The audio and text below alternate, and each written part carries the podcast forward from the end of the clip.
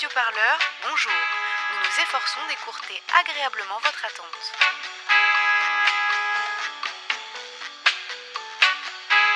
Pour plus d'informations révolutionnaires, merci de vous rendre sur le site radioparleur.net.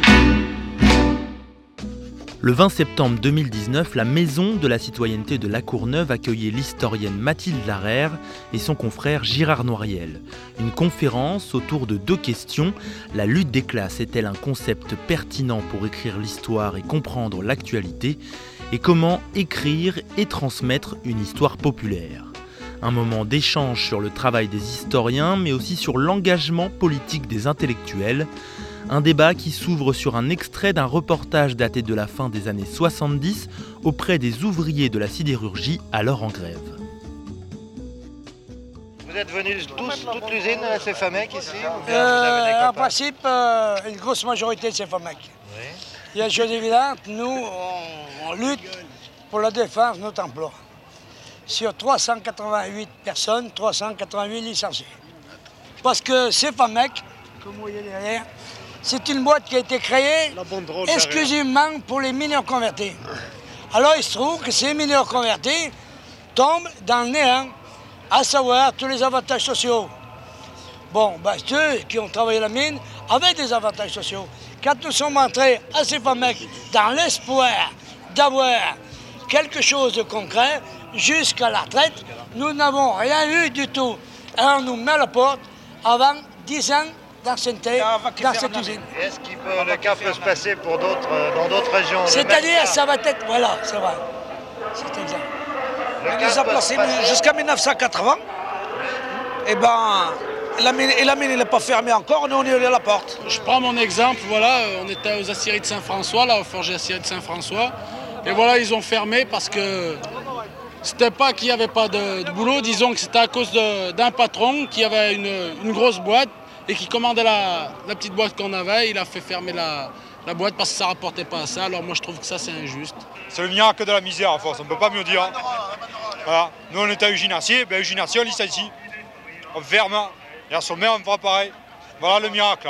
Le miracle économique, 120 000 travailleurs, mais on est 15 000 là. 15 000 qu'on ira aussi au chômage. là. Voilà pourquoi on est là aujourd'hui. Et on reviendra s'il le faut. Mais à force on ne se laissera pas licencier. Ça c'est sûr, vous pouvez leur dire. Partie du groupe Péchinet, Eugène Kuhlmann Pas besoin de vous dire qu'il va annoncer le plan de restructuration, vous le savez. Alors, pour la, Alors nous attendons de pied ferme. pour la- Quel est le moyen de lutte idéal pour vous Combien on en a de moyens de lutte, les travailleurs? On en a qu'un. Ben D'abord, euh, bonjour à tous. Euh, je suis très content d'être euh, ici avec vous. Effectivement, pour moi, c'est c'était cette lutte des, des hommes du fer, comme on disait, des ouvriers de la sidérurgie en 79-80. Ça a été un moment fondateur à tous les niveaux. Dans l'orientation de, je dirais, de ma vie professionnelle, puisque donc moi, je je j'envisageais d'être prof. hein. J'étais enseignant donc dans le collège euh, Longwy-Nord-Est, c'est-à-dire la banlieue de Longwy à ce moment-là. Euh, J'étais très heureux d'être prof voilà, dans ce collège euh, avec cette population. Et puis euh, la lutte donc euh, contre la fermeture des usines est arrivée. Et alors là, je me suis rendu compte que euh, l'enjeu aussi euh, politique de la recherche, l'histoire des grandes usines, de la grande industrie, comment le capitalisme fabrique, avait fabriqué une classe ouvrière, parce que la Lorraine hein, au 19e, c'est une région rurale. On découvre du fer, le minerai de fer, le bassin de Briey, euh, on fait venir à toute force des, des- des- des- gens de tout pays, migrants, etc.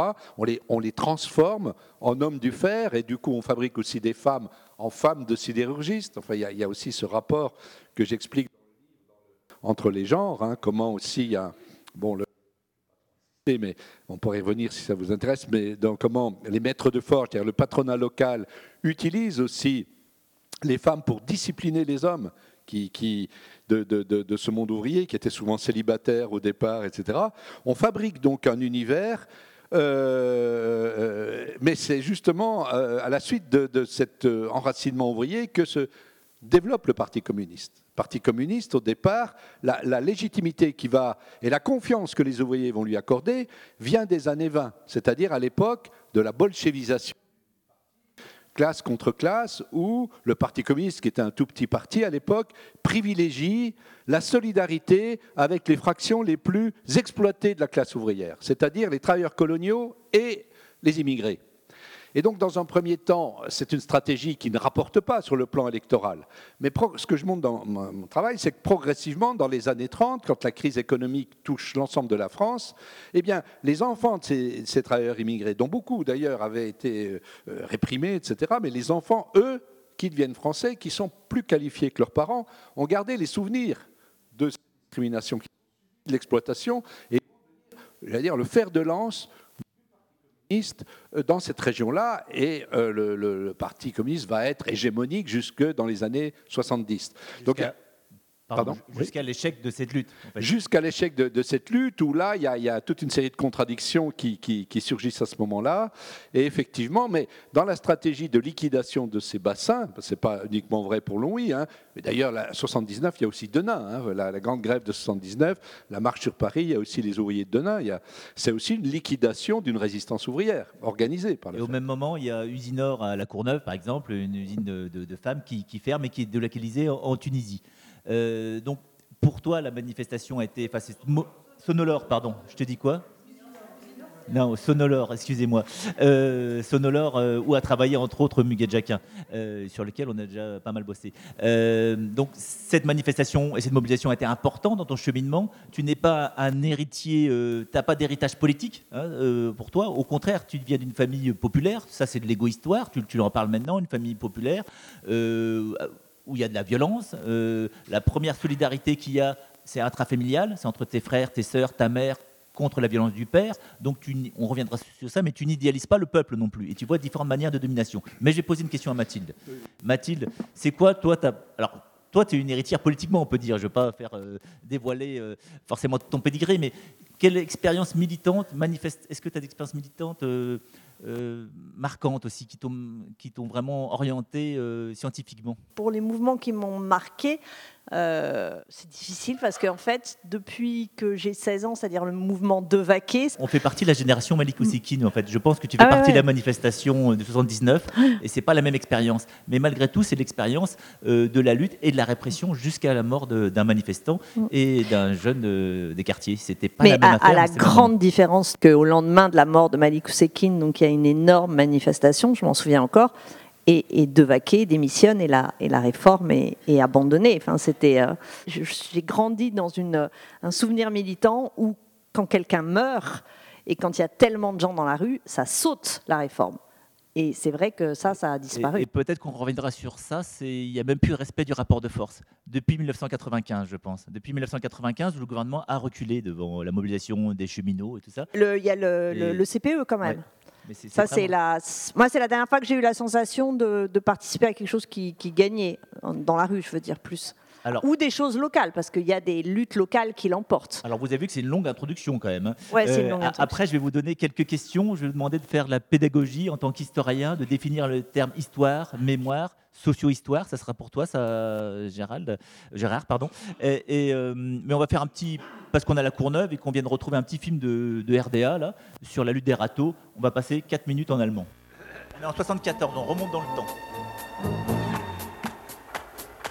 Là, signe le protocole de lutte. La fin, la fin de la lutte.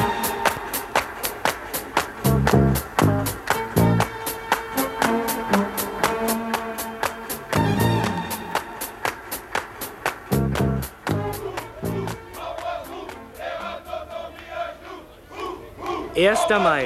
Die Ratur mit den für Frankreich traditionellen Maiglöckchen geschmückt auf dem Wege zur Maikundgebung der Pariser Region, die diesmal in ihrer Stadt, in La Courneuve, stattfindet. Ambroise Roux, du musstest deinen Wechsel einlösen. Das gilt dem CGE-Chef, der zugleich auch Vizepräsident des mächtigen französischen Unternehmerverbandes ist. Voilà, donc c'était un extrait, mais le, le, film dure une en fait. Hein. C'est un, un, beau film de propagande qu'on vient de redécouvrir euh, tout juste euh, Non, non, non, en Allemagne. Et euh, donc on refera une autre séance, c'était un petit clin d'œil pour vous appâter pour la prochaine séance, euh, et pour rendre hommage aussi à James Marson, euh, qui va donner son nom à cet espace-là. Mais c'était donc c'est une fiction, de belle fiction de propagande. et ce qui est intéressant aussi, c'est les rencontres émotionnelles, c'est que vous, vous connaissez les gens qui sont à l'intérieur. Donc vous pourrez identifier, et c'est une lutte qui a passé pour être une lutte gagnée, parce que l'usine Rato n'a pas été fermée. Euh, et on a été sauvé pour quasiment une, génération. Ce que j'ai compris du film, c'est que c'est un film donc euh, euh, un film de propagande réussi avec des moyens techniques où ils ont eu le temps de le faire, ils ont été longtemps dans l'usine et c'est un film qui accuse la crise du capitalisme et qui vante la banlieue rouge. Et en grosso modo, ce qu'on peut, ce qu'on peut en retirer. Voici pour, ce pas de, voici pour ce pas de côté. Et maintenant, puisque j'ai deux historiens euh, réputés quand même sous la main, euh, je, vais leur proposer de faire un exercice de pédagogie et euh, de définir. Tu vas me définir, Mathilde, ce que c'est que l'histoire. Et Gérald, ça sera, Gérard, pardon, ça sera sur la mémoire et la socio-histoire. C'est pas facile parce que c'est un terme assez polysémique en fait. On va dire que le premier usage le plus commun quand on dit histoire, finalement, c'est un synonyme de passé. Ça peut être un, des, premiers, euh, un des premiers usages, enfin, définition. Et à partir de là, tout ce qui est mis en récit euh, euh, de, de ce passé, on peut appeler ça de l'histoire. Ce qui fait que toute personne, a priori, ce n'est pas forcément la définition que j'utiliserai, hein, mais a priori, toute personne qui, qui va raconter quelque chose qui s'est passé, on pourrait dire qu'il fait de l'histoire. Mais l'histoire, c'est aussi une science, avec euh, une discipline, avec des exigences d'administration de la preuve, avec la nécessité de travailler sur des sources, etc. Donc, il y a une, rigueur, une discipline, une éthique euh, et un savoir-faire historien. On peut donc utiliser cette troisième définition qui fait que euh, quand on fait de l'histoire, c'est pas seulement qu'on parle du passé, c'est aussi que voilà, on a une, euh, méthode, une méthode scientifique hein, qui nous permet de travailler euh, sur le passé. Donc en gros, la, définition c'est ça. C'est vrai que ce qui est difficile, c'est que tout le monde quelque part, par exemple Bern, Dutch vous savez, je ne les aime pas beaucoup, donc j'ai un peu tendance à peuvent dire qu'ils font de l'histoire. Ils font de l'histoire parce qu'ils parlent du passé. Mais ils font cette histoire sans la moindre méthode scientifique. Et c'est pour ça que euh, souvent, euh, avec critique, parce qu'il n'y a pas cette, euh, méthode. Et que cette méthode, elle est néanmoins euh, importante on peut aussi, enfin, on n'est pas obligé euh, d'avoir euh, des diplômes, euh, d'être forcément en poste à l'université pour faire de l'histoire avec méthode. Mais l'important est quand même de rester dans cette logique, de partir de sources, de les citer, de les confronter, etc. Donc je dirais. Tu viens de définir la méthode. Je pars de sources, je cite mes sources. Oui, je les confronte, je réfléchis à leur mode de production, je les, je les, je ne les prends pas telles quelles, mais euh, j'en analyse les biais internes, externes. Enfin, je fais, c'est comme ça qu'on fait de l'histoire. Et je suis en permanence, enfin, quand on fait de l'histoire, on doit être capable justement d'administrer la preuve de ce qu'on dit, parce qu'après, on va euh, fournir des interprétations, euh, donner des explications, mais il faut que ce soit justifié. Ça, nécessite aussi de, maîtriser ce qu'on appelle une, une historiographie, c'est-à-dire l'ensemble des choses qui ont pu être écrites sur sur quelque chose, on n'écrit jamais tout seul, on, se réfère à, d'autres personnes. Donc voilà. Hein c'est bien. Donc et maintenant, et tu vas dire ce que c'est la mémoire alors? Et cette opposition entre mémoire et histoire. Peut-être qu'il n'est pas d'accord avec ma définition. Aussi, oui, tu peux la, corriger ou l'enrichir. Si, si, je suis d'accord avec Mathilde. Non, ce que je voulais dire, euh, là je vais faire rebondir sur mon dernier livre, puisque le, le, venin dans la plume, puisque justement tu parlais de Stéphane Bern, moi je pourrais parler d'Éric Zemmour, qui, se dit. Voilà, tu as bien fait, parce que, qui se dit historien. Donc j'ai analysé la définition qu'il donnait de ce mot. Et si vous voulez, c'est justement ce que tu disais, Mathilde, c'est-à-dire dans ces entreprises idéologiques c'est très important, l'usage en France, en tout cas, de l'histoire par les réactionnaires, il hein, ne faut pas l'oublier. Et euh, chez Zemmour, par exemple, ça part du principe d'une confusion entre l'histoire comme réalité de ce qui s'est passé et l'histoire comme discours sur le passé.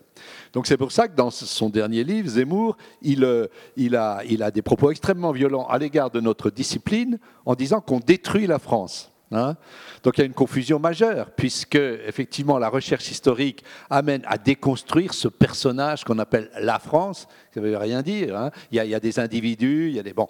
Donc euh, lui, euh, voilà, il nous reproche ça et il dit qu'à partir de là, on détruit euh, un pays comme la France. Donc ça, évidemment, c'est de l'idéologie. J'ajouterais peut-être une dimension parce que à l'intérieur des historiens professionnels, disons, il peut y avoir aussi des différences. Alors la socio-histoire, bon, je vais pas trop insister, mais donc moi j'ai une double formation d'historien et de sociologue.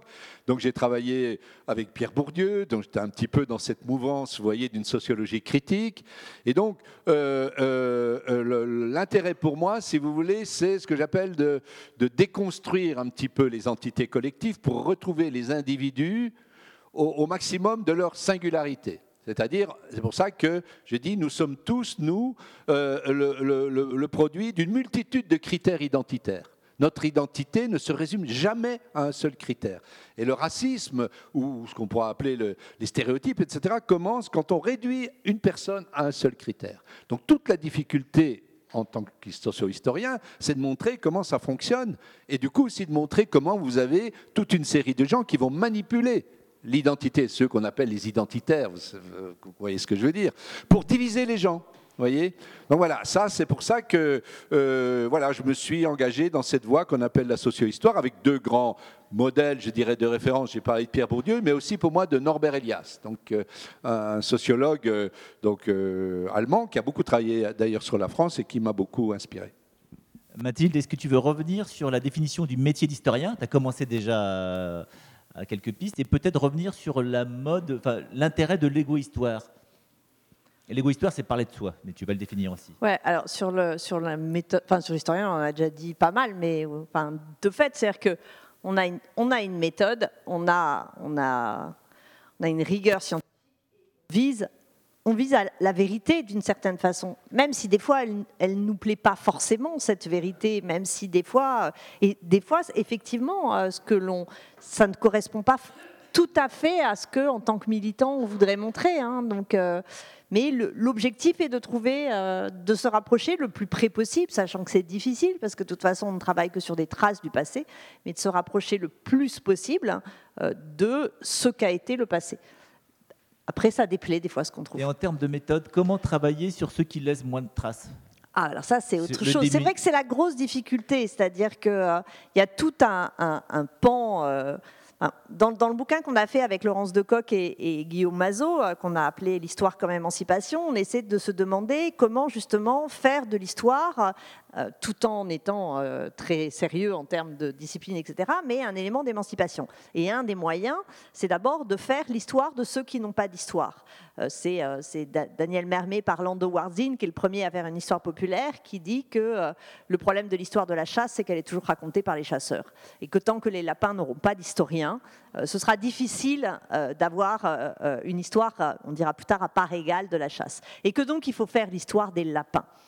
Et, euh, mais les lapins de l'histoire, c'est tous les oubliés de l'histoire, c'est tous les sans-histoire. Souvent, quand, quand, je présente ce bouquin, euh, je fais référence à, un chant que vous connaissez peut-être hein, et qui commence. Alors, je vais vous chanter, vous foutez pas de ma gueule, mais ça commence comme ça. Nous qui sommes sans passé, les femmes, nous qui n'avons pas d'histoire nous qui sommes sans passé, les femmes. Évidemment que les femmes ont un passé, il n'y a aucun doute. Évidemment qu'elles ont une histoire. Mais pendant très longtemps, on n'a pas raconté cette histoire. Et on pourrait dire la même chose sur, euh, effectivement, les colonisés, les, classes populaires, pendant longtemps aussi, d'une certaine façon. Hein. Jusqu'au 19e siècle, on faisait quand même plus l'histoire des grands. Donc il y a tous ces oubliés de l'histoire, tous ces sans-histoire. Et il faut en faire l'histoire. Mais la difficulté, c'est qu'il y a beaucoup plus de sources qui sont produites par les chasseurs ou par, euh, par dominante ou par les hommes, pour tout un tas de raisons, parce que, euh, que avaient plus facilement accès à l'écrit pendant très longtemps, parce qu'il n'y avait pas, d'éducation, donc euh, les, classes populaires euh, ne savaient souvent ni lire ni écrire, donc elles laissaient moins de traces. Pendant longtemps, les femmes n'ont pas eu, euh, n'ont pas été scolarisées, ou quand elles l'étaient, on leur apprenait à faire des travaux d'aiguille, donc la belle affaire. Ça pouvait être pour d'autres raisons, parce que très longtemps, les historiens, quand ils ont travaillé en milieu colonial, ils regardaient les sources qui étaient produites dans leur langue de colonisateurs, donc ils avaient des, des sources de colonisateurs, et pas les sources qui étaient été produite par les colonisés. Parce que les classes dominées, le plus souvent, euh, produisent des sources orales, mais les sources orales, on n'en a pas des traces. Donc, c'est plus difficile de trouver des sources pour faire l'histoire des oubliés de l'histoire. Parce que s'ils sont oubliés, c'est justement aussi parce qu'on en a peu parlé. Ceux qui produisent, c'est euh, les, les, bah, les, patrons, euh, l'État, les... et là, on a des, des, des, des, traces, mais ils parlent d'eux et ils justifient leur domination. Ils ne sont pas fous quand même. Donc, euh, donc c'est des traces euh, qui sont, qui sont biaisées. Donc il faut chercher ces traces et on les trouve en fait. On les trouve euh, déjà. Alors il y a, y, y a, un moyen qui peut être biaisé mais qui est très utile pour, pour choper tous ces oubliés, les sources judiciaires et les sources policières. Parce que les les femmes, les esclaves, les, les travailleurs immigrés, les colonisés, bah, ils passaient devant la justice et devant la police et on les interrogeait. Alors certes, la question était posée euh, par l'institution judiciaire ou policière, mais la réponse permet d'avoir un accès avec, là aussi c'est là qu'il y a une méthode de l'historien. L'historien doit être évidemment conscient des biais possibles de cette réponse, qui peut être euh, chercher à se défendre, mais pas toujours. Hein. Des fois, dans, une situation euh, judiciaire, on en profite justement pour faire tribut, faire attention, essayer de voir.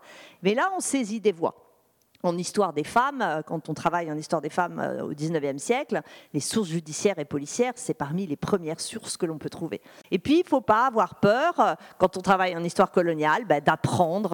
Et donc, moi, j'ai une copine, par exemple, qui bosse sur les mouvements à Bombay. Au début, bah, elle a regardé les, sources euh, anglaises hein, du colon britannique, et puis après, bah, elle a appris euh, le tamoul et l'hindi, et d'un seul coup, elle a vu des choses complètement différentes dans ses archives. Et dans le métier d'historien, il faut aussi euh, remettre en cause l'archive écrite aussi. Oui, alors il faut aussi aller voir, c'est ce que j'allais dire. je vais raconter une petite anecdote avant de passer la parole à, Gérard. C'était euh, là, je suis en train d'étudier le, enfin j'ai étudié euh, l'arrestation d'une résistante communiste juive, Paulette Sarcey, avec son groupe euh, dont faisait partie Henri Krasuki. les rapports de police sont passionnants parce qu'on voit où ils, où ils, sont allés, qui ils rencontrent, on voit une toile d'araignée se tisser autour d'eux, et puis il y a, au moment de l'arrestation, il y a le PV, il y a le procès verbal. Et on apprend plein plein de choses. Ce que les gens disent, ce qu'ils ne disent pas, comment ils mentent et tout ça.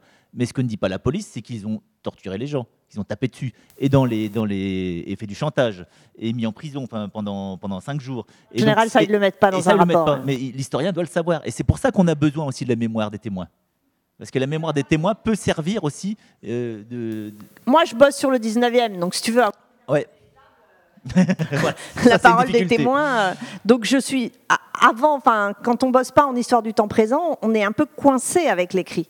C'est euh, cela étant dit, il faut aussi, c'est-à-dire que sur la presse, on finit par trouver des petits journaux, les premiers journaux ouvriers, les premiers femmes qui paraissent, avoir accès à des sources qui sont produites par les, par les sans histoire. Enfin, maintenant, ils sont plus trop sans histoire parce que justement, trouver, il faut les trouver. Et Gérard? Par rapport euh, au travail que j'ai fait sur l'histoire du clown chocolat, donc, euh, qui a donné le film euh, avec Omar Sy. Personne n'avait entendu parler. Et ce que je veux dire simplement, c'est qu'on a fait au départ un, premier spectacle. Moi, j'ai fait deux livres sur lui. Le premier, c'était sur les représentations du clown chocolat dans l'iconographie chez Toulouse-Lautrec, etc., etc. Donc, c'était vraiment tourné vers une, une, une dénonciation du racisme. Mais un jour, parce qu'on présente ce spectacle euh, auprès d'élèves d'un lycée professionnel, et un, des élèves, qui était lui-même d'origine africaine, il était très énervé. Il nous a dit, mais c'est pas possible, ce, ce clown chocolat, il a pu subir tout ça sans rien dire. Donc, il avait été sensible à la question de la résistance et euh, là, on a été, ça nous a vraiment ébranlé. D'ailleurs, on a arrêté le spectacle, on a fait un autre. Et moi, j'ai écrit un deuxième livre où je raconte tout ça, d'ailleurs, qui s'appelle La véritable histoire d'un homme sans nom, qui existe en poche maintenant, d'historien. J'insiste aussi beaucoup là-dessus. On n'est pas non plus complètement isolé. Et le fait que Mathilde et moi, nous soyons des historiens présents dans les ça a aussi des effets sur la manière dont on va construire nos interrogations. Premier artiste noir qui a connu le succès en France à la belle époque. Eh bien, évidemment, comme je disais tout à l'heure, il était analphabète, il ne parlait pas le français quand il est arrivé, c'était un travailleur immigré, enfin, c'est une histoire extraordinaire. Euh, euh, donc, il n'y a, a, pas, d'archives de, lui. Euh, en réfléchissant là-dessus, je me suis rendu compte, et je fais le lien avec ce que tu disais, qu'en fait, il y avait des sources, c'était les petits films. Parce qu'en fait, il a été filmé par les Frères Lumière. Ça fait partie des premiers petits films qui sont conservés à la Cinémathèque. Donc je les avais regardés une première fois, c'est petit duo c'était le, premier duo entre le clou de blanc et l'Auguste, si vous voulez. Et ça m'avait pas vraiment fait rigoler parce que les normes du rire ont évolué. Donc j'avais un peu mis ça de côté. Et puis, euh, en reprenant ce travail-là, cet artiste, j'ai commencé à regarder les formes de résistance qu'un personnage comme lui pouvait opposer donc à l'idéologie dominante qui était évidemment vraiment raciste à cette époque-là. Mais du coup, venons, on est dans le vif du sujet, mais on va, on va encore creuser encore un peu, euh, puisque je ne vais pas dire que c'est de mode, mais actuellement, le mot peuple revient, le mot populaire revient. Ce n'est pas forcément la même chose. Il faudra définir ces interactions. Hein. Euh, des histoires populaires existent. Il y a celle que tu as écrite. Euh, donc une histoire populaire de la France, euh, qui a été un succès à partir de la crise des Gilets jaunes. C'était relativement discret jusque-là, mais là, des dizaines de milliers d'exemplaires vendus. Donc on parle de peuple, de populaire, d'histoire populaire, d'histoire des dominés, d'histoire des sans-voix. Ça devient depuis une dizaine d'années, un peu plus même, on vient de ça.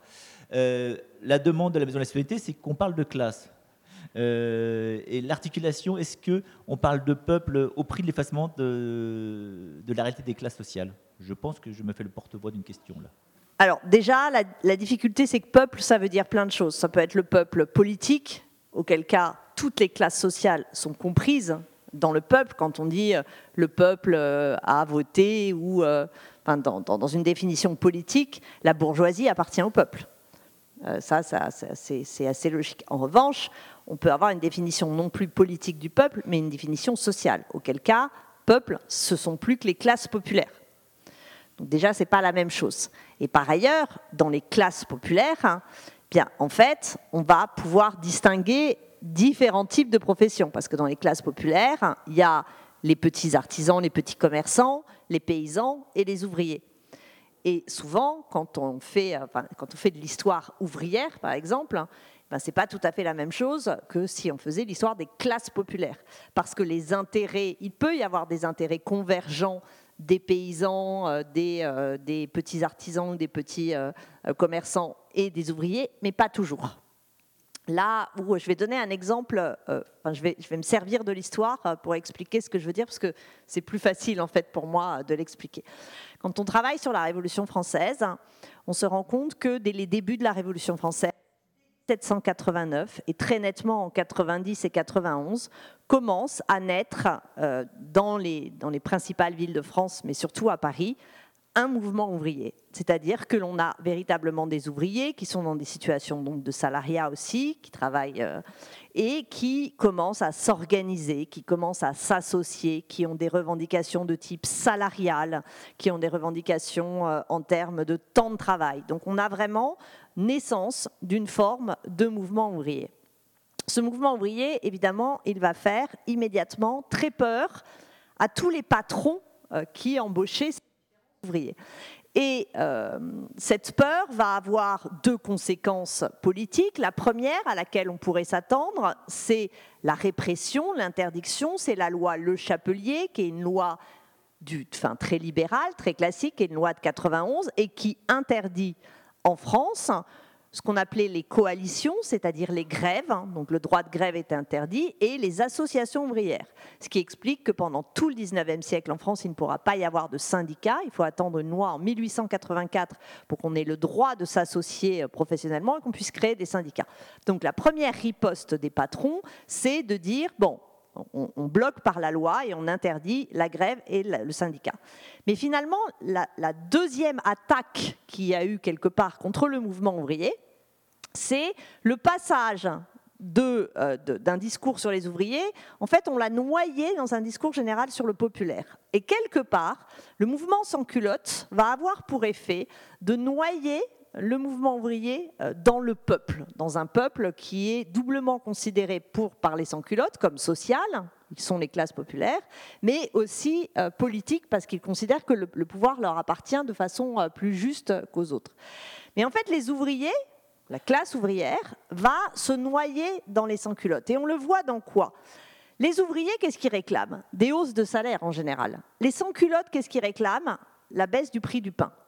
Donc ce ne sont pas les mêmes revendications. Ce qui va pouvoir assembler entre eux les petits artisans, les petits commerçants, euh, et d'ailleurs dans les sans-culottes, il y avait aussi quelques professions bourgeoises, mais toutes ces professions, ce qui les rassemble, c'est qu'ils sont tous des consommateurs. que donc tous, ils ont intérêt à ce que le prix de ce qu'ils euh, achètent baisse. Mais quand le prix du pain est élevé ou quoi que soit d'autre, d'où d'ailleurs on peut faire le lien avec les gilets jaunes, le prix de l'essence, quand le prix est élevé, quand on est un salarié, on peut réclamer simplement que son salaire augmente et par voie de conséquence, ça paraît moins élevé. Mais quand on n'est pas un salarié, quand on, est, euh, quand on se paye soi-même, bah, il faut demander la, baisse, la baisse euh, du prix. Et donc les sans-culottes qui réclament ce qu'on appelait le maximum sous la Révolution française, donc fixer un maximum de prix qu'on n'y passe pas, c'est un mouvement populaire, mais c'est un mouvement de consommateurs. Et le mouvement ouvrier s'est noyé dans ce mouvement sans culotte. Hein. et il a fallu attendre 1831, les canuts, euh, et puis les conséquences enfin, dans ces années-là, pour qu'on retrouve un mouvement ouvrier qui arrive à poindre, qui revendique à nouveau des revendications salariales, des revendications en termes de conditions de travail, des revendications de travail euh, en termes de limitation du temps de travail.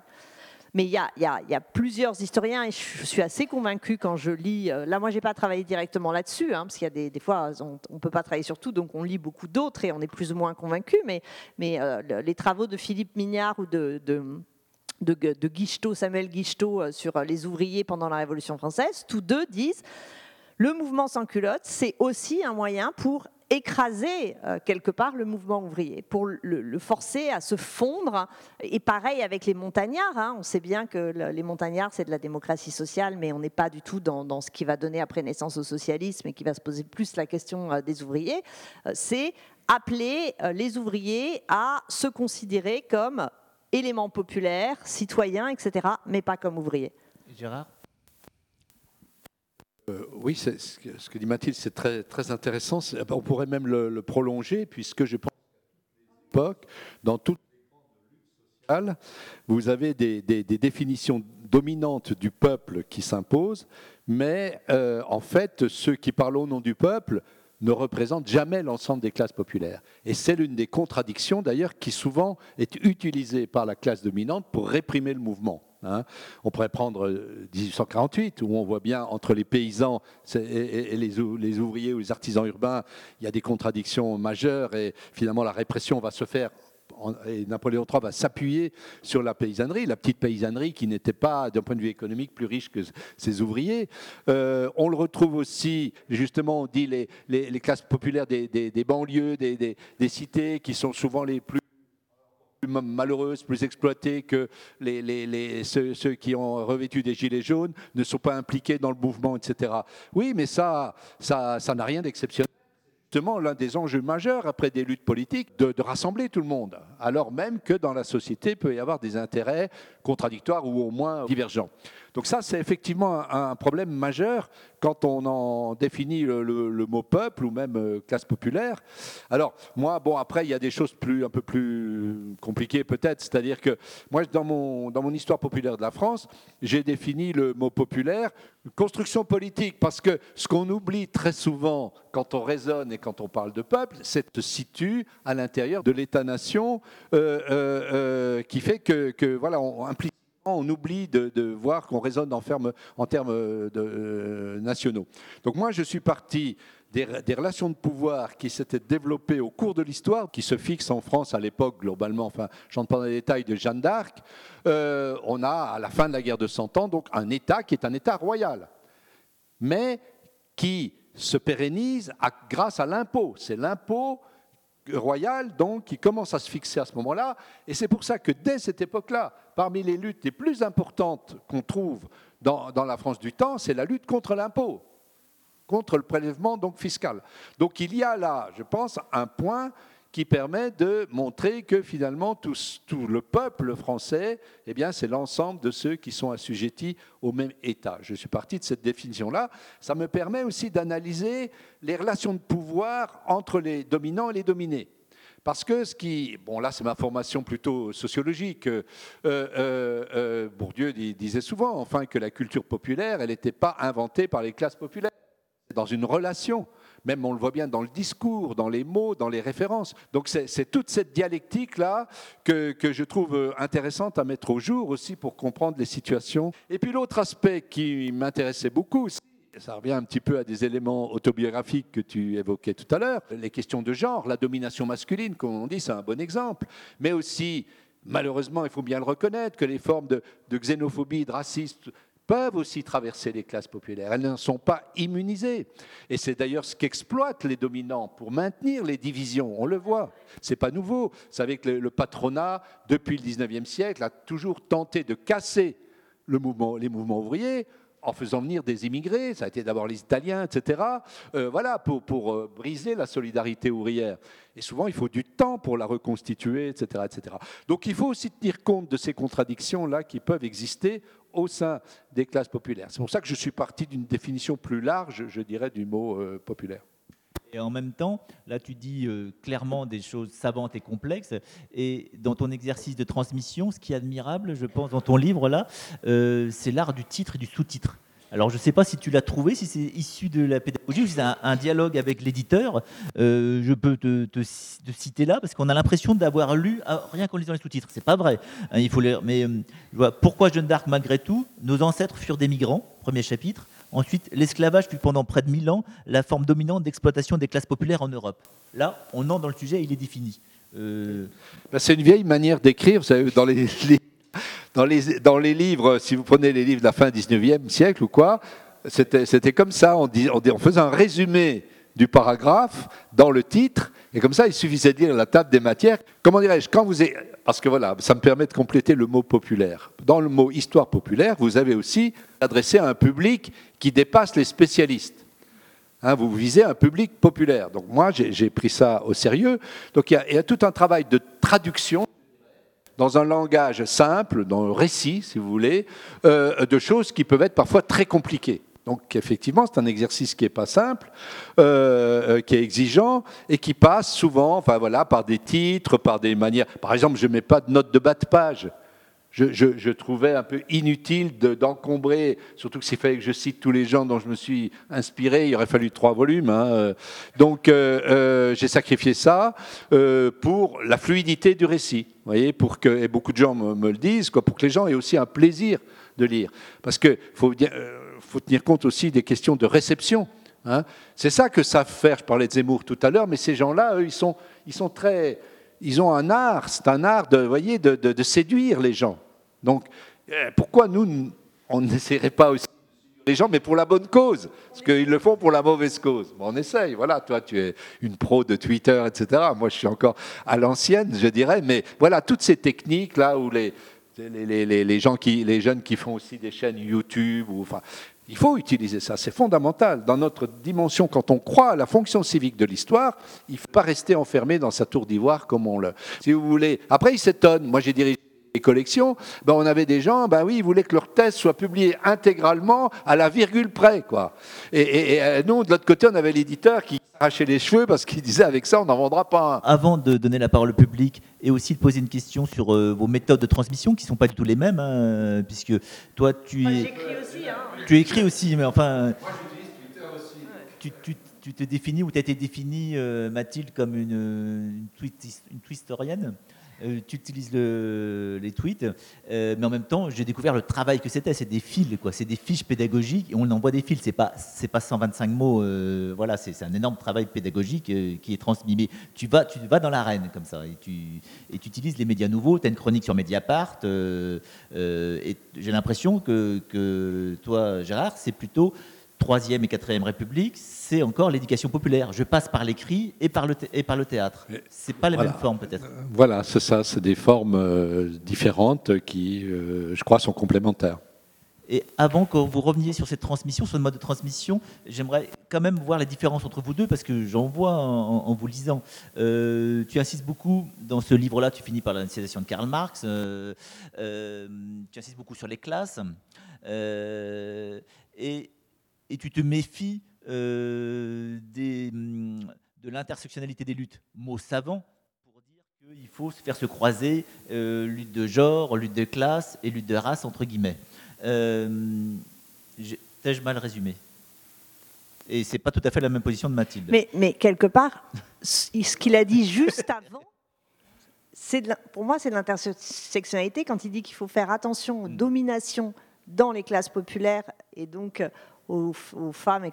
Pour moi, c'est ça l'intersectionnalité que nous on appelle en sociologie euh, combiner les variables. Voilà, c'est pas c'est pas le, le, problème. Simplement peut-être que ne pas croire que c'est si nouveau que ça, premièrement, et puis après regarder de près comment ça se passe concrètement. Effectivement, parce que moi j'ai vu notamment dans, dans, euh, aux États-Unis, hein, puisque, bon, euh, enfin, je ne veux pas développer tout ça, mais je veux dire, c'est surtout à ce niveau-là est né ce concept par des gens qui n'étaient pas forcément des gens qui faisaient des recherches empiriques, etc. Bon, c'est voilà, c'est une manière, je pense, parfois réductrice de, d'aborder les, choses parce que ça ne se résume pas à trois variables. Par exemple, une des variables fondamentales qui est la plupart du temps oubliée, c'est la nationalité.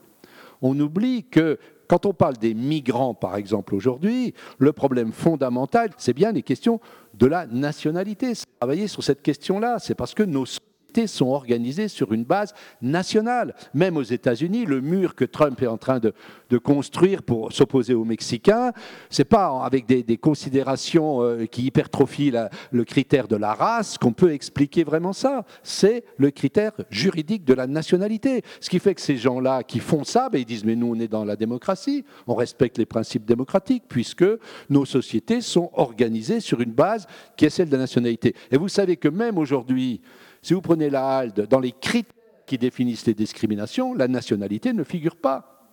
Ça ne figure pas. Euh, explicitement. Et je trouve qu'il y a, une, sous-estime, voilà, c'est un, des thèmes qui est souvent oublié par ceux qui vont mettre en avant l'intersectionnalité.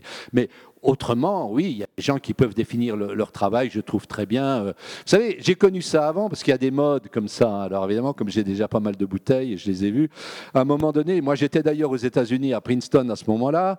Euh, les féministes américaines avaient beaucoup adoré Jacques Derrida. Hein. Alors c'était Derrida, Derrida, la déconstruction, la déconstruction, on n'entendait que ça. Mais finalement, moi je me disais, mais la déconstruction, la sociologie l'a faite dès le début avec Max Weber. Il nous disait faut déconstruire les entités collectives pour retrouver les individus, etc. Bon, après, ça a été le postmodernisme. On a eu aussi une vague. Et à chaque fois, vous avez des choses extrêmement intéressantes qui peuvent se faire sous cette étiquette-là. Ce n'est pas le problème.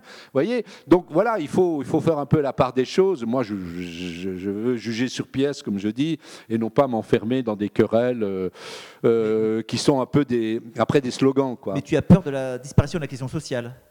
Ah oui, alors non, alors après, là, il y a un autre débat, oui, c'est comment s'articule, si vous êtes d'accord pour euh, combiner, disons, les variables qui, entrent dans la définition des, personnes, comment vous allez articuler les différents facteurs, c'est-à-dire la classe sociale, le éventuellement l'origine, la nationalité, etc. Alors là, ça, c'est problème qui est plus compliqué, mais je pense qu'effectivement que euh, la question sociale euh, joue un rôle tout à fait majeur, que c'est pas la même chose que d'être une femme quand on est euh, ouvrière et quand on est bourgeoise, vous voyez, des, choses comme ça. Donc c'est pour ça que parfois, oui, j'ai tendance à dire, ceux qui oublient la dimension sociale, qu'il peut y avoir aussi des formes de domination sociale en essentialisant tel ou tel critère. Voilà, et ben, clair. Avant de vous poser d'autres questions sur la transmission, vous parole, cher public. Bonjour. Euh, en fait, parce que vous avez dit que l'historien était, enfin, vous avez parlé de la subjectivité de l'histoire, que c'était une science, mais enfin, malgré tout, enfin, sans parler de Deutsch ou de Zemmour, il y a malgré tout des, universitaires, enfin, des historiens universitaires qui sont de droite et d'autres qui sont de gauche. Donc, malgré tout, et ça se, ça se ressent dans, dans leurs écrits. Et donc, ils sont ils utilisent la même méthode scientifique que vous, et donc ils sont. Euh, donc comment vous pouvez, euh, enfin, parce que malgré tout, les sciences humaines, c'est pas comme euh, comme la, comme les maths ou comme moi, ce que c'est marrant parce que c'est ce que j'explique toujours à mes étudiants tout début de mes cours. bon, déjà et d'une, tout, tout historien et historienne, qu'il enseigne, qu'il écrive, qu'il qu'il cherche, euh, de toute façon, à la base, il est politiquement situé. C'est bizarre, ce serait bizarre d'imaginer quelqu'un qui n'ait vraiment aucune opinion politique. Donc, il est politiquement situé. Et euh, cette façon dont il est politiquement situé euh, va, risque plutôt, toujours de le conduire à avoir des empathies ou des antipathies pour des éléments de son sujet. Et je pars du principe qu'il faut être conscient de politiquement situé pour justement faire attention à ces possibles empathies antipathies et pour qu'elles ne soient pas des biais dans euh, les exigences de la méthode qu'on utilise. Il n'en reste pas moins, je pense par exemple dans, l'introduction que Ludivine Bantini fait à son, son, livre, qui est vraiment très très bien sur mai 68, elle, elle le dit, euh, carte sur table, je suis du côté des 68 arts.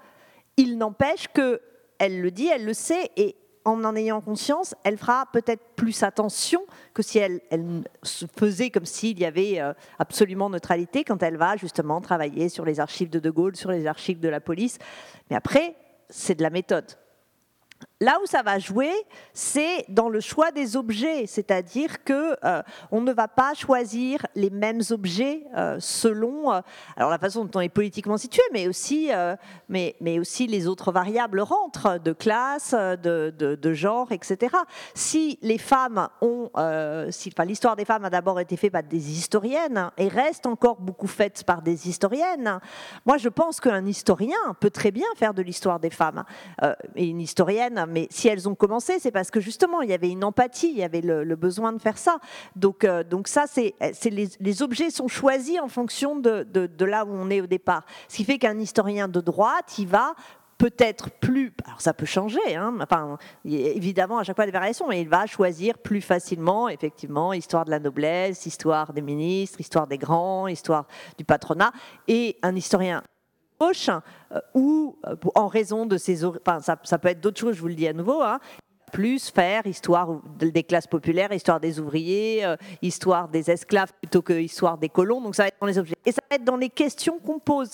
On dit toujours que les questions qui sont posées au passé par l'historien, elles sont toujours posées du présent roches sur le passé, malgré tout, le questionnement, on l'a maintenant. Par exemple, actuellement est en train de se développer, et c'est très intéressant, une histoire de l'environnement, une histoire de la cause animale hein, qui euh, n'existait quasiment pas avant. Avant, on a un très bel article d'Agulon sur, euh, sur, sur la souffrance animale, mais ce n'était pas, pas trop des préoccupations des historiens actuellement avec les mouvements de, qui, qui, qui, luttent pour la cause animale, il y a des historiens qui se posent des questions. Donc, c'est dans les objets qu'on va choisir, dans les questions qu'on va se poser, qu'il va y avoir de la différence. Après, la méthode, moi, j'ai pu apprendre des choses tout à fait intéressantes bouquins d'historiens de droite, hein, euh, parce que mais je sais qu'ils bossent, enfin, ça, va me permettre d'enrichir un coup. Et je peux d'ailleurs m'en servir pour moi leur poser d'autres questions, pour, euh, pour essayer de, de, de, faire pas de côté à partir de leurs recherches, mais pour comprendre des systèmes de domination que eux n'auront pas interrogés comme tels, mais leurs travaux m'auront donné accès à des moyens de, questionner ces systèmes de domination. Donc euh, oui, bien sûr, il y a des historiens de droite, des historiens de gauche, mais voilà, il faut. Moi, je préfère toujours. En plus, je préfère dire à mes étudiants, voilà, je suis de gauche. Donc, euh, mais et quand je leur fais un cours, à la fin, je dis, ben voilà, si je viens de vous faire le cours sur, euh, sur la Révolution française, enfin, si vous voulez, vous pouvez aussi aller lire Furet, pouvez aussi... Puis après, on en discute, et puis je vous explique. Euh, mais je pense qu'il faut... C'est aussi pour ça que c'est passionnant, l'histoire. C'est parce que c'est... On peut aussi s'engueuler politiquement en histoire, et, et c'est pas pour ça que, tant qu'on est fidèle à la... À la à la méthode et qu'on cherche, enfin l'objectif c'est quand même de trouver la vérité, qu'on se met pas à raconter n'importe quoi, on peut discuter entre historien de droite et historien de gauche. Par contre, moi je ne peux pas discuter avec quelqu'un qui fait pas de l'histoire et qui est soit procureur ou qui fait de l'idéologie, ça sert à rien de toute façon. Mais c'est pour ça que c'est pas facile la tâche parce qu'il y a des gens qui disent faire de l'histoire comme Éric Zemmour. Euh, et vous, vous devez débattre entre histoire de gauche et historien de gauche et historien de droite, mais dire en disant toi tu fais pas de l'histoire, mais au niveau du peuple pour faire comprendre ça que c'est pas de l'histoire, euh, alors qu'il y a un populaire pour l'histoire et que ces gens parlent d'histoire, la tâche est rude. Oui, mais alors là, euh, il y a quand même une différence, c'est-à-dire, bon, moi peut-être je classerai pas comme droite-gauche parce qu'il y a des gens qui sont qui peuvent voter à gauche et qu'on pourrait classer facilement à droite. voilà, donc c'est voilà. Mais ce que là où je te rejoins tout à fait, si vous voulez, c'est qu'il y a toujours un point de vue sur l'histoire et c'est tout à fait vrai ce que tu disais euh, pour l'histoire des femmes, euh, que c'est des historiennes qui l'ont fait. On pourrait dire ça pour tous les le renouvellement de l'histoire, c'est toujours fait à partir de, recrutement, de la démocratisation de l'accès à la discipline. C'est pour ça que bon, j'avais écrit dans un livre, j'avais dit justement, la meilleure manière de faire progresser notre discipline, c'était d'améliorer la, démocratisation, c'est-à-dire les recrutements.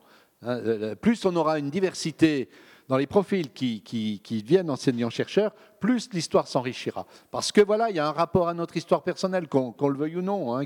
Donc euh, euh, ça a été montré même pour, par exemple, l'histoire de la, de, de- de la Shoah, par exemple, l'histoire de l'immigration, de la colonisation. À chaque fois, on va retrouver cette dimension-là. Donc ça, c'est très important. Pardon, excuse-moi de te couper, mais il y a le rôle des militants aussi, qui parfois Oui, sont les seuls sur le terrain. voilà. Octobre Très 61, souvent, ça octobre commence- 61, on a, par- on a parlé même sur les sources d'octobre 61, Oui, oui, oui. dans les marges de l'université ou, ou en dehors de l'université. Voilà, très souvent, les, nouveaux- les nouveaux objets vont naître en dehors de la science historique académique et vont être après donc enrichis, développés, etc. Mais pour Zemmour, là, il y a quand même une différence, c'est qu'il ne met en œuvre aucune des méthodes historiques. Il ne va pas aux archives, il n'essaye pas de démontrer ce qu'il raconte. Il dit, par exemple, je vais prendre un seul exemple, c'est que euh, euh, comme euh, l'objectif de la conception de l'histoire, je l'ai dit, il est politique, il- donc c'est de l'islamophobie. hein, chez chez, chez euh, euh, Zemmour, ce serait très clair. Donc toute il vient d'être condamné par la Cour de cassation, donc c'est très bien. Euh, donc toute sa lecture de l'histoire vise à aboutir à ça, à aboutir qu'il y a du communautarisme, expulser les, les musulmans, etc. Et il va lire l'histoire à partir de là. Alors du coup, il va dire, ben oui, bravo Richelieu qui a massacré les protestants à La Rochelle. Hein? Alors, je sais pas si, voilà, vous voyez, donc c'est l'inversion. C'est-à-dire, les minorités, ben non, c'était des dominants. Les historiens bien pensants comme nous vous ont dit que c'était des minorités, les juifs qui ont été persécutés, les, per- les protestants, etc. Ben non, c'était des dominants. Les colonisés, c'était des dominants. Donc là, Eh bien, merci pour ce beau plaidoyer du métier d'historienne et du métier d'historien.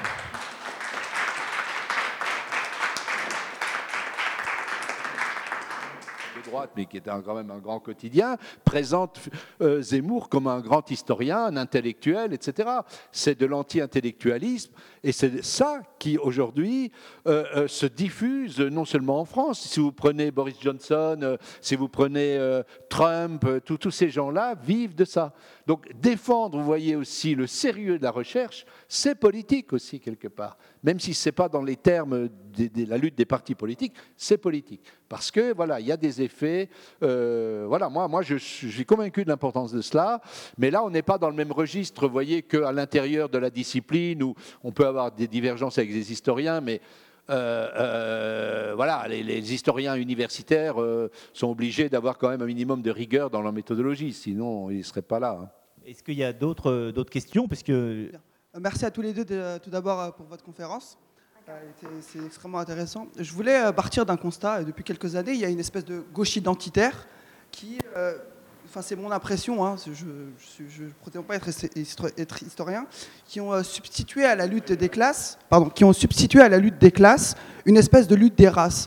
Et moi, je voulais savoir tous ces concepts qui viennent tout droit des États-Unis. On nous parle de privilège blanc, alors je ne sais pas ce que c'est. On nous parle de racisé, je ne sais pas ce que c'est non plus. Et je voulais savoir ce que vous, euh, en tant qu'historien, plus particulièrement historien du populaire, est-ce que- qu'est-ce que vous pensiez de ces questions-là? Du coup, est-ce qu'il y a une double domination ou pas? Juste aussi euh, partir d'une euh, interview que j'ai lue de Gérard Noriel dans Libération, où vous placez sur le même terrain euh, les identitaires, ce que vous appelez vous-même les identitaires de gauche et les identitaires que, comme Zemmour, etc. Merci. Je ne les place pas sur le même terrain, je ne les place pas à égalité. Je dis que parmi les gens qui subissent le racisme, qui sont stigmatisés, certains d'entre eux utilisent les mêmes armes, c'est-à-dire la logique identitaire, comme vous disiez, la lutte des races au lieu de la lutte des classes, pour se défendre. Voilà. Donc, y a- et je pense que c'est un mauvais choix. Je pense que ça les enferme dans des postures de minorité. Et que pour gagner, et l'histoire le montre amplement, justement, on le disait tout à l'heure, on l'a vu dans le reportage, etc., il faut s'allier, il faut trouver des alliés avec les majoritaires. Donc, c'est- là où la question sociale est fondamentale, parce que les critères sociaux, l'exploitation capitaliste, des gens de différentes origines, aujourd'hui, la subissent. Ils la subissent peut-être pas forcément au même degré. Ce que j'ai souvent dit aussi, c'est que, effectivement, des gens qui sont issus de l'immigration, qui souffrent du racisme, qui sont aussi dans les, dans les métiers les plus difficiles, ils cumulent, et les femmes en plus, cumulent toute cette dimension-là. Mais ça relève, vous voyez, d'une même logique capitaliste où le vecteur commun, c'est l'appartenance donc à une classe sociale. Voilà ce que je dis. Vous voyez, euh, ça peut être. Donc c'est vrai que, euh, à la fois sur le plan euh, scientifique, mais aussi sur le plan civique, je pense qu'il est important de mener la bataille aussi pour euh, ne pas euh, que la, question sociale soit marginalisée au profit de logiques euh, raciales ou identitaires, parce que c'est quand même cette voie-là qu'a pris la gauche et l'extrême gauche américaine. Et on ne peut pas nier que la victoire de Trump, elle est aussi la conséquence des, des- des- clivages très importants qui existent aujourd'hui entre les ouvriers blancs, les ouvriers noirs, les hispaniques, etc. Donc, ce que je montre aussi dans mon histoire populaire, c'est pas nouveau. On peut trouver déjà des traces à l'époque dans d'autres domaines, mais euh, de, Louis XIV, etc. Que la, manipulation des identités, c'est une manière aussi de diviser les gens pour les empêcher de s'unir contre les dominants, les exploiteurs. Voilà en résumé, disons, ma position là-dessus. Alors, moi, sur, sur, euh, je, ne pense pas euh, qu'il qu'il faut euh, que. C'est ce qu'on a dit tout à l'heure. On a tous plusieurs identités. Euh, le, problème, c'est quand on. D'ailleurs, dans un processus de domination, de stigmatisation, euh, on en active une contre l'autre. Euh, et donc, il ne faut pas les faire Donc, je ne suis pas favorable à ce que l'on ne lise la société, les rapports de force, etc., que à l'aune d'une lecture de race. Cela étant dit, moi, je comprends très bien à la fois, euh, dit sur le plan civique et sur le plan intellectuel, ce que signifie privilège blanc, ce que signifie racisé. Je peux l'utiliser, je l'utilise d'ailleurs dans mes travaux, euh, parce que je pense que ça, ça, ça permet de comprendre des choses. Pour autant, ça ne, ça ne revient aucunement et absolument pas, ni chez moi, chez, chez d'autres, plein de chercheurs qui travaillent là-dessus, à nier le fait qu'il y ait euh, aussi des dominations de classe et des dominations de genre. En fait, il faut toujours les croiser, il faut toujours les interroger. Moi, j'ai beaucoup travaillé sur euh, minorité et minorité en, politique. Donc, comment, dans l'arène du politique, à la fois dans les lieux de pouvoir politique, je travaillais sur l'Assemblée nationale, euh, euh, aussi dans quelques conseils municipaux et dans les partis politiques, comment, en fait, dans ces mondes qui, historiquement, ont été très longtemps monopolisés par les hommes blancs et riches, sont rentrés ce que l'on c'était en titre les intrus, mais on aurait pu trouver un autre nom, c'est-à-dire des femmes, des classes populaires et euh, des, des racisés. Alors dans le bouquin, on dit personnes racialisées parce que c'était le terme plus, euh, plus accepté euh, en termes de sociologie, mais moi je vois, enfin, racisé qui est utilisé dans le milieu militant me pose aucun problème parce que pour moi ça, renvoie à quelque chose, c'est-à-dire que on assigne quelqu'un à sa race, c'est c'est c'est pas du tout, c'est pas c'est c'est pas du c'est pas du racisme de dire ça, c'est de dénoncer justement des procédures racistes. Et, en fait, de fait, il faut toujours croiser. Il faut croiser et, cette approche, comment tu dis, euh, euh, croiser les variables, combiner les variables, elle est tout à fait heuristique. Elle permet de comprendre des choses. Avec parfois, il peut même y avoir des surprises. C'est-à-dire que en politique, il est plus facile euh, d'être une femme arabe que d'être un homme arabe. Dans la, parité, normalement, les, stigmatisations, les dominations tendent à s'ajouter, à compliquer les choses, et qu'il est encore plus dur pour une femme racisée de classe populaire. Enfin, à chaque fois, ça s'ajoute. Mais il y a certaines situations, et c'est intéressant de les interroger, où euh, il peut y avoir parfois euh, de, de désavantages, Là, le, cas, le cas courant, en tout cas en politique, c'est plus facile d'être euh, Rachida Dati, Ramayad, que d'être un élu, alors le, plus dur étant pour, pour le- les, élus ou les membres de partis euh, euh, d'origine maghrébine parce que souvent ils sont supposés ou parce qu'ils ont euh, la religion musulmane, mais c'est plus dur que pour les femmes. Donc en fait, voilà, il y a des choses, il faut croiser permet de comprendre des choses. Or, comprendre les dominations, c'est le meilleur moyen de trouver euh, le, moyen de lutter contre. Si on ne les détricote pas, si on ne les analyse pas, si on ne les déconstruit pas, c'est plus difficile de lutter contre. Donc il faut travailler dans cette variété pour, euh, pour réussir à lutter contre. Et, et pour moi, bah, privilège blanc, ça me permet en tant que de fait, en tant que blanche, de faire attention à ces dominations. Et je pense que j'ai eu besoin de comprendre ça aussi. euh, pas mal de choses que j'ai lues qui m'ont qui m'ont aidé. Mais de même que c'est important pour moi de me rendre compte que, ouais, de fait, euh, je suis une bourgeoise parisienne. Je sais, enfin, ouais, voilà. Et, c'est parce qu'on a conscience de ça qu'on fait aussi attention. Parfois, on fait des conneries par ailleurs, mais euh, que ce soit socialement, que ce soit, euh, je, j'ai enfin, je considère que j'ai un privilège bourgeois, j'ai un privilège blanc. Bon, après, je suis une femme, donc j'ai pas le privilège mâle. Mais, mais sur les autres trucs, moi, ça m'a apporté beaucoup de m'en rendre compte. Ça m'a apporté beaucoup d'y réfléchir réfléchir et, et j'ai sûrement beaucoup encore à apprendre. Pour autant, je ne m'enferme pas là-dedans non plus. Et des fois, vous vous jetez dans l'arène politique avec des formules euh, un peu particulières. Du coup, ça, vous avez pu vous décrédibiliser un peu en tant qu'historien. Enfin, quand tu avais traité euh, vos pièces de, de connard, euh, Gérard, ou toi, ah. Valls de crétin, en même temps, vous vous êtes fait connaître. Et vous êtes fragilisé ou vous, êtes, vous avez voulu combattre à armes égales? Non, mais c'est bon, on est des êtres humains. On peut traiter Valls de crétin, évoquer de connard. Enfin, c'est bon, quoi. Surtout qu'en plus, c'était dans des espaces où euh, enfin, c'est pas la même chose. C'est pas la même chose si on écrit, c'est pas la même chose. Euh, enfin, les lieux d'énonciation, c'est quand même la base, sont, sont, sont, à prendre en compte dans, dans l'appréciation des mots qui sont utilisés. Et puis en plus, c'était un crétin et c'est un connard. Oui, pour moi, c'était sur mon blog, je crois. oui, c'était quand même. Mais moi, ma parole est beaucoup moins relayée que celle de Mathilde, donc c'était quand même moins grave. non, je veux dire, euh, il se trouve que Vauquier était élève euh, à l'école normale euh, supérieure quand j'ai été prof, quoi. Donc voilà, il y avait cette espèce de. Et j'ai dit qu'il ne fréquentait pas mes cours et que c'est ce qui me rassurait finalement. voilà, c'était ça. Puis après, je sais plus, c'était un mot un peu plus. Mais peut-être j'aurais pas dû. Hein. Je, je, ne sais pas, mais je ne sais pas si ça a l'importance que tu, tu attribues que tu attribues à ce moment-là. En même temps, vous êtes exposé, quoi. Vous êtes plus exposé qu'avant. Bah, moi, j'ai toujours été exposé, hein, c'est pas, pas nouveau. Hein, euh, J'avais critiqué Brodel dans euh, Creuset français, c'était une manière de s'exposer aussi. Hein. On est exposé dès qu'on sort de notre tour d'ivoire. Je veux dire, tant qu'on reste dans notre milieu universitaire, au pire, dans un colloque, on va se faire reprêcher par un collègue de ne pas avoir utilisé la série E67 des archives nationales de machin chose. Enfin, on, peut parfois s'engueuler, mais enfin, c'est à fleur et moucher, c'est pas très. Euh, mais quand on sort et qu'effectivement on rentre dans l'arène publique, oui, oui, on s'en prend plein la gueule, mais on y va pour ça aussi. Enfin, c'est-à-dire qu'il y a un moment, on peut pas, on peut pas laisser faire, on peut pas laisser pérorer tout seul sans réagir euh, Zemmour, euh, euh, Dutch, et même de fait, je veux dire, quand moi là, si j'ai traité Valls de crétin, c'est parce qu'il avait quand même dit que Marianne, elle a la tête découverte, parce qu'en fait, ce qu'il voulait dire, c'est que l'islam est incompatible avec la République. On était en plein été du Burkini, il y avait un moment où stop, donc immobiliser l'histoire. Ok, mon gars, bah, je vais te la montrer l'histoire de Marianne. Et par ailleurs, elle a la tête couverte, Marianne, donc il racontait n'importe quoi. Donc il y a un moment, effectivement, si on sort dans l'arène publique, on se prend des coups. Mais moi, je, ne peux plus vivre dans une tour d'ivoire et, laisser autour une arène publique dans laquelle, d'abord, on instrumentalise le passé, et d'autre part, après, c'est un engagement militant. Il y a des choses que je ne peux pas laisser dire. Donc, je suis prête à prendre des coups, je les prends.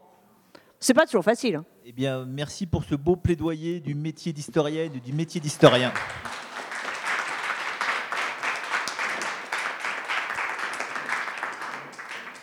Qui par ailleurs peuvent être très utiles. Radio Parleur, le média qui vous parle des luttes et qui vous en parle bien.